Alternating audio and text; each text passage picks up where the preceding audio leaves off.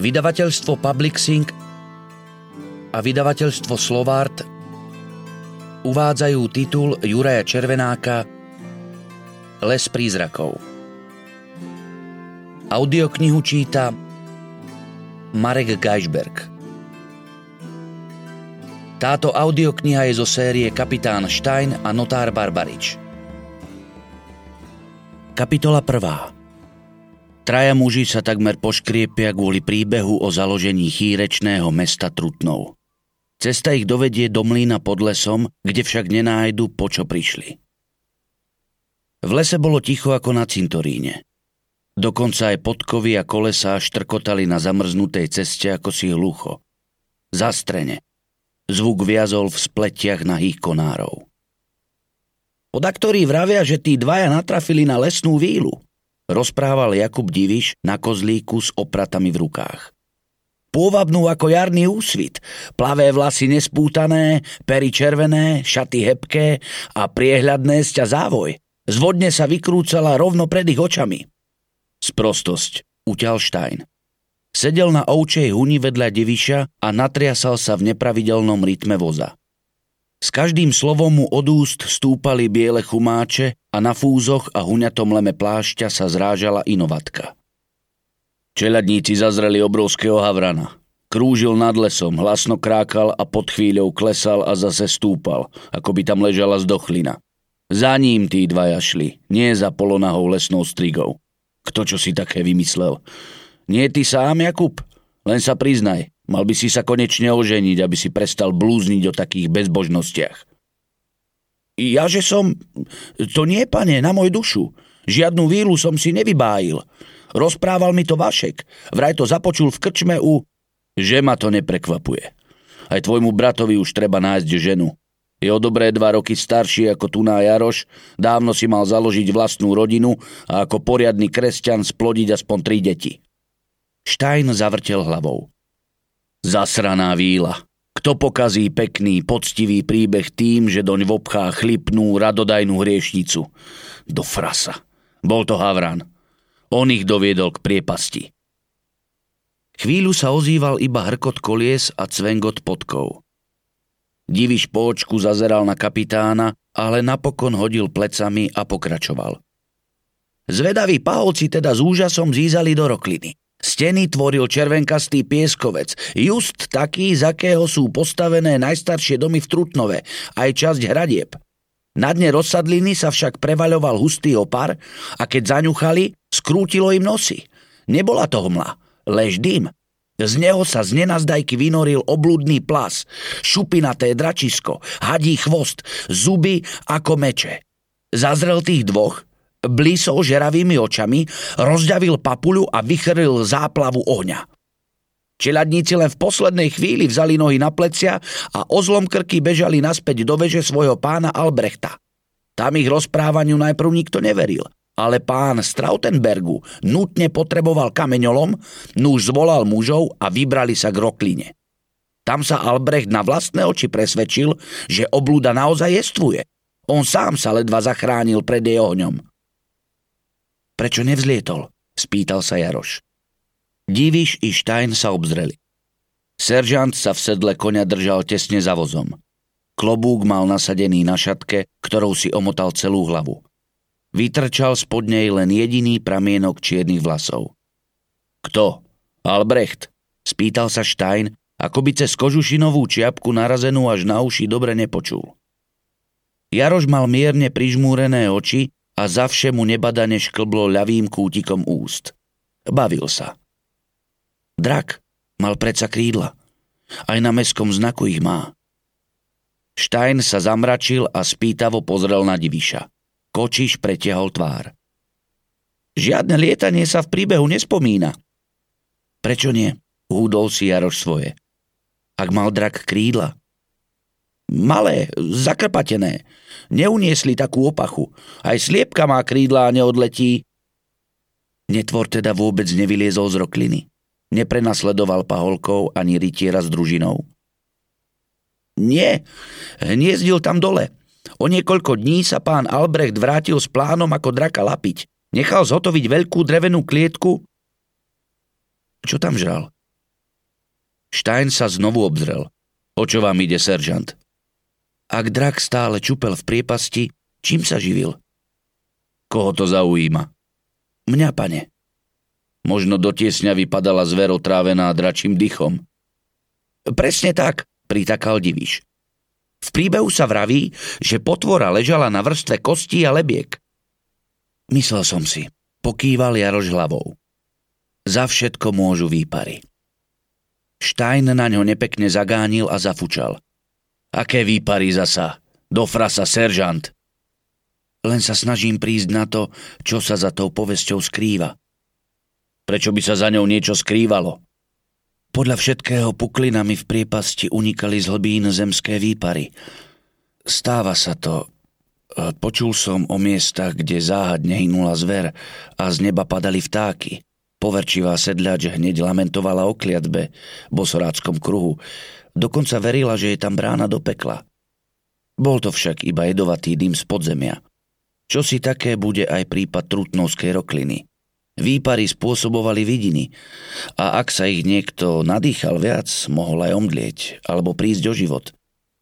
Okrem toho asi to bola horľavá látka, takže keď si niekto posvietil do prepadliska fakľov, dračí oheň bol na svete.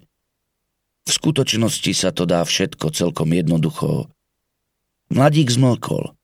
Stein mal na srieňom cifrovanej tvári výraz, aký zvykol nasadiť, keď sa o niečom priečil s Matejom Barbaričom. Poverčivá sedľač, ucedil. Kapitán, hádam, neveríte, že tam naozaj... Chcem povedať... Jaro zmlkol. Týmto mudrlandstvom ste sa museli nakaziť od notára. Nič medzi nebom a zemou, všetko sa dá vysvetliť učeným rozumom. Ako je potom možné, že na Trutnovskej radnici roky vysela vypchatá dračia mrcina? Nuž, popravde, skúsil to seržant. Narafičiť, čo si také, nie je až taký kumšt. Jaroš. Pane, nesarte ma.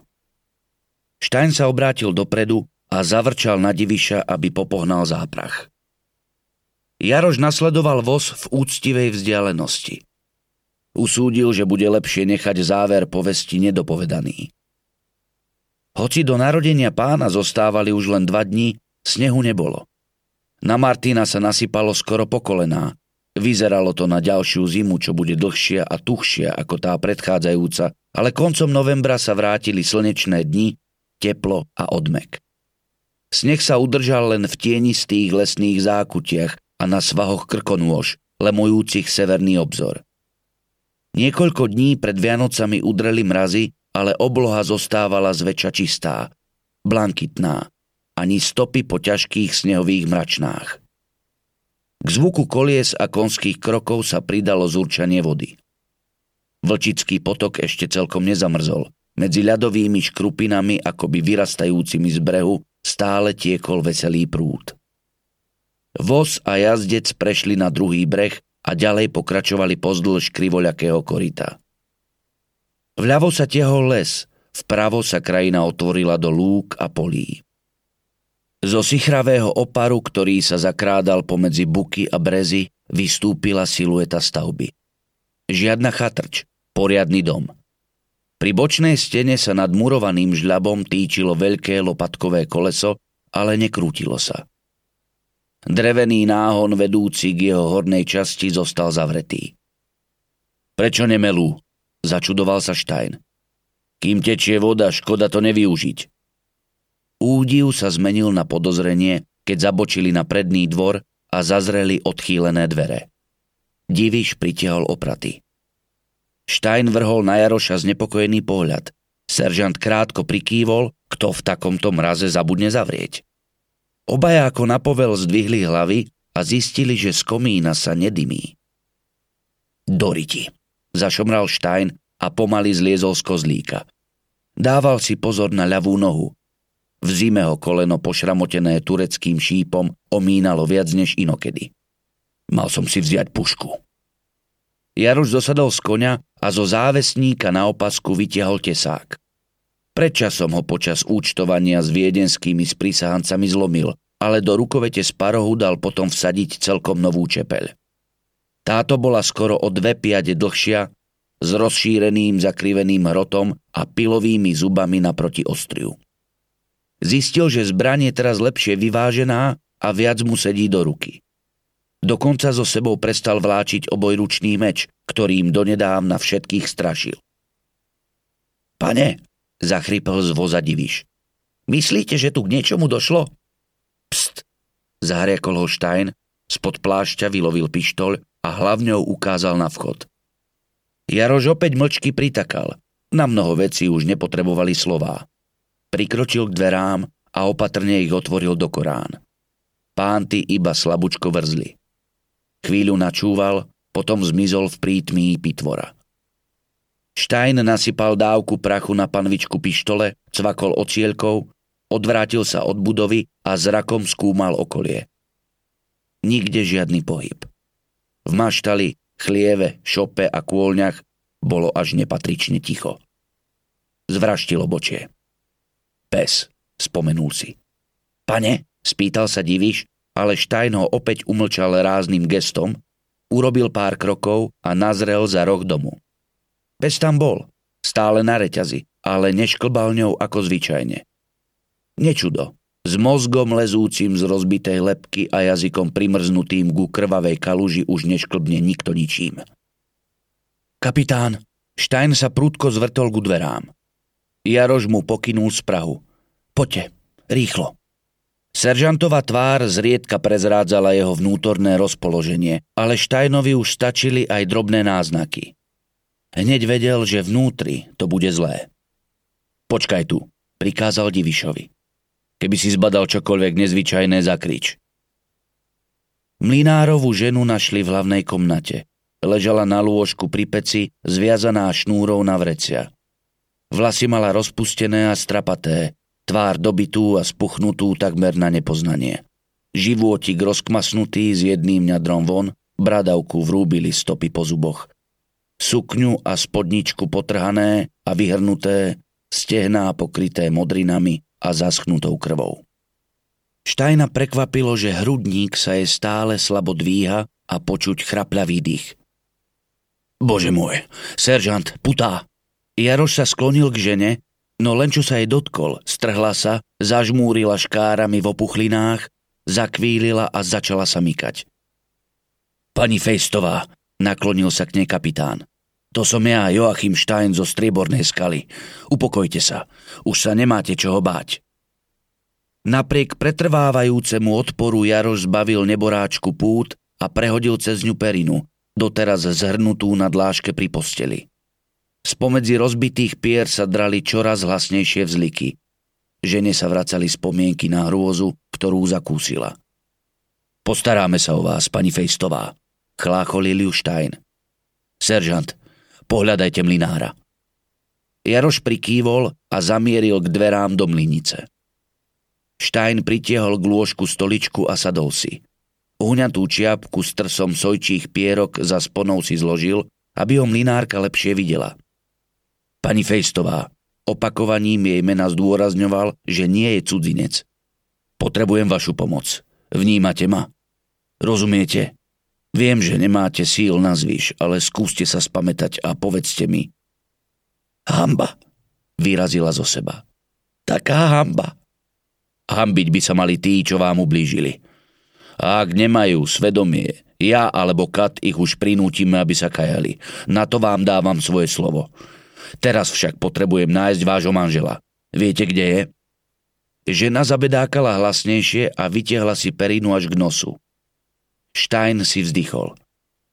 Je to dôležité, pani Fejstová. Čo si zamumlala cez okraj periny? Prosím, naklonil sa k nej. Odtiahla sa a znovu zafňukala, ale potom premohla nárek derúci sa z prs a zretelnejšie povedala. Pivnica? Pivnica, Váš muž je v pivnici? Štajn sa poobzral. Kde je vchod? Spod periny sa vystrčila rozochvená ruka. Tam. Pani Fejstová, povedal Štajn a zase vstal. Teraz sa na chvíľu vzdialím. Zistím, čo je s vašim mužom a hneď sa vrátim, sľubujem. Seržant! Z mlínice zazneli kroky a do paloty nazrel Jaroš. Štajn už krýval ku dverám do predsiene. Potrebujeme svetlo. Mladík zobral zo steny kahanec, položil ho na stôl a po chvíli škrtania kresadlom zapálil knôt. Mlinárka na podiu stíchla, zatajila dých, vypliešťala oči a napeto počúvala. Jaroš našiel kapitána stáť v pitvore pred tmavým výklenkom, v ktorom sa rysovali dvere. Kľúč bol v zámke. Štajn odomkol a pokynul Jarošovi. Pobočník posvietil na príkre drevené schody. Pod nimi sa čosi pohlo. Začuli šramot a pridusené mumlanie. Chvala Bohu žije. Odľahlo Štajnovi. Zavolajte Jakuba, nech ide zakúriť. Je tam zima ako v psinci. Prišli včera večer, rozprával Feist trasľavým hlasom. Bol to dobre živený muž zhruba v štajnovom veku, ale udalosti uplynulých hodín ako by mu pridali 10 rokov a ubrali aspoň 20 funtov.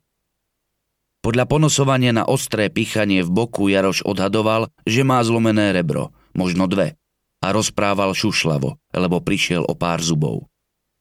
Zápestia mal zodraté do krvi, ako sa pokúšal vykrútiť spút napil sa zohriatého vína a zastenal. Pes začal brechať, tak som sa šiel pozrieť, koho k nám tak neskoro čerti nesú. Koho alebo čo? Lesy sa hemžia vlkmi a medveďmi. Veď to viete sám, pán kapitán. Mali ste dočinenia s tým ľudožrútom spod Čiernej hory. Jeho hlavu mám vystavenú nad kozubom. Bohu vďaka, pán kapitán, Bohu vďaka. Takže Akurát som odomkol dvere, keď zaznel úder. Pes len jediný raz zaskúčal a stíchol. Hneď mi svitlo, že to nebude vlk ani medveď. Zľakol som sa, že je to sám strašný. Mlinár stlmil hlas a naklonil sa bližšie k Štajnovi. Rybecál. Rybecál? Spýtal sa Jaroš. Obaja ho preklali očami a varovne zasičali. Nie tak na hlas, mladý pán, šepotal Feist. Nechceme ho privolať. V zime schádza z hôr a túla sa lesmi v údoliach.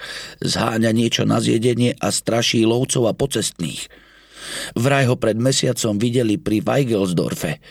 Akurát keď sa prehnala tá fujavica. Pri Weigelsdorfe? Vyhrkol Jakub Diviš, ktorý práve zavrel železné dvierka na peci a vzpriamil sa. Horiace polená praskali a miestnosťou sa šírilo príjemné teplo. Mladík si ukazovákom načrtol pred tvár kríž. Blízko. Videli ho dobre? Statná postava s chvostiskom a kopitami. Na hlave parožie, v ruke ťažká hrčavá palica. To bol on, na môj veru. Čo je zač? Zaujímal sa Jaroš. Duch hôr, odvetil mu Štajn. Ovláda živly najmä vietor a dážď a trestá ľudí za nich. Náhle zmlkol a úkosom sa zamračil na seržanta, ktorému už zase šklbalo kútikom úst. K veci. Pán Mlinár, začuli ste, ako niekto zneškodnil psa. Tak, chcel som rýchlo zavrieť, ale v tom do dverí vrazil chlap a voľačím ma ovalil po hlave. Poskladal som sa ako prázdne vrece. Potom ma tí lotri vyvliekli na priedomie a tam mi naložili, čo sa do mňa zmestilo. Hlava, nehlava. Po kopánci do zubov som upadol do mrákot a keď som prišiel k sebe, ležal som niekde v zime a tme zviazaný ako snop, bolavý a krvavý, tak ako ste ma neskôr našli. Všetko som počul, kde si nad sebou. Nu som sa dovtípil, že ma zhodili do pivnice. A tie zvuky... Mlinárovi preskočil hlas a zaškúlil na ženu, ktorá pod perinou ani nemukla – a keďže mala z očí úzke škáry, nevedeli odhadnúť, či bdie alebo zaspala od vyčerpania. Tie zvuky, bodaj ich mor zožral z kurvy synov. Marketka ma volala menom, prosila o pomoc za zľutovanie, no ja som sa nedokázal ani pohnúť. Všetko som počul, všetko. Feist položil pohár a ukryl si tvár do dlaní.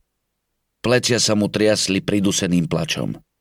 Štajn sa na ňo díval a jeho výraz prezrádzal, že v ňom klokoce hnev. Pán Feist. Mlinár si poutieral tvár, pričom so slzami rozmazal aj zvyšky krvi a prachu z pivnice. Koľko ich bolo? Spýtal sa Štajn. Dvaja. Iba dvaja? Prekvapili ma, načisto zaskočili. Ako vyzerali? Nemám potuchy, pán kapitán. Kvôli tme. Aj to. Ale hlavne mali masky. Konopné vrecká s vyrezanými otvormi na oči uviazané pod krkom. Hm, takže masky. Stein pozrel na Jaroša, ktorý stál opretý o hranu stola. Zrejme to neboli vagabundi, čo náhodou prechádzali okolo. Potvrdil kapitánovú domnienku. Inak by sa neobťažovali s maskovaním. Bože, uchovaj, hlesol Feist. Myslíte si, že ma takto doriadil niekto známy? Niekto, koho by ste mohli znovu stretnúť a spoznať, prikývol Stein. Zrejme žije na blízku, vo Vlčiciach alebo v Trutnove. Ďakujte Bohu, že to lotry vymysleli takto. Vždy je na porúdzia jednoduchšie riešenie, ako obeti zabrániť v svedectve pred súdom. Hlasy ste nerozoznali. Veru nie, pán kapitán, krútil Fejs hlavou. Ráčte odpustiť, veľmi ma to mrzí. Nenesiete žiadnu vinu. Pravda, že nesiem. Sklamal som vás. Zverili ste mi do opatery prasiatko a tie pluhy ho ukradli. Toľká škoda. Už bolo naozaj pekne vykrmené, ledva stálo na nohách, samá slanina. To nech vás teraz netrápi, zarazil Hoštajn. Musíme sa postarať o celkom iné svine. Keď s nimi skončíme, tiež budú ledva stáť na nohách.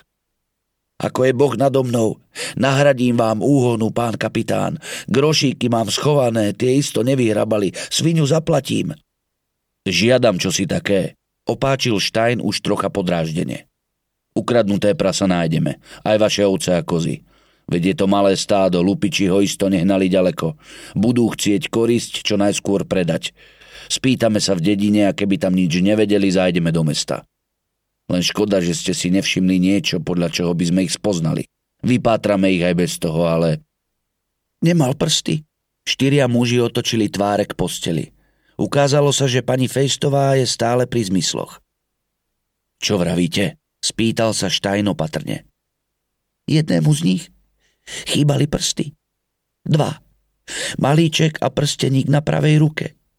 Keď ma držal, zatiaľ čo jeho kumpán Mlinárka zmlkla a opäť tlmene zakvílila. Fejst premohol bolesť, vstal a ťarbavo sa šuchtal k posteli. Zachmúrený Štajn pozrel na Jaroša. Nájdete nejaké stopy? Zem je zamrznutá. Po zvieratách zostáva trus a keď ich je viac, výborne. Chcem hneď vyraziť. Nemáte koňa, pane, pripomenul Diviš. Vezmem si voz. Ty zostaň tu, Jakub. Počkáš na náš návrat. Fejstovcom sa zíde pomocná ruka. Štajn kývol hlavou k lôžku, kde sa mlinár posadil na peľasť a hladil manželku po vlasoch. Čo myslíte, seržant? Spýtal sa tlmene. Prežijú to. Ak nemajú vnútorné zranenia, pokrčil Jaroš plecami. Čo je neisté. Keď vydržali celú noc a pol dňa, zrejme to zvládnu. Pre istotu im zločíc pošleme mastičkárku. Tá bosorka zrejme obcuje s rohatým, ale žena od nej kúpila balzam, ktorý mi naozaj tíši bolesť v kolene. Ešte raz uistili mlinára, že zločin nenechajú nepotrestaný, rozlúčili sa s fejstovcami aj divišom a vyšli na priedomie. Šľak to trafil, zašomral Štajn, keď sa štveral na kozlík. Jaroš na ňo spýtavo pozrel. Na budúce bez flinty nevytiahnem pety z domu.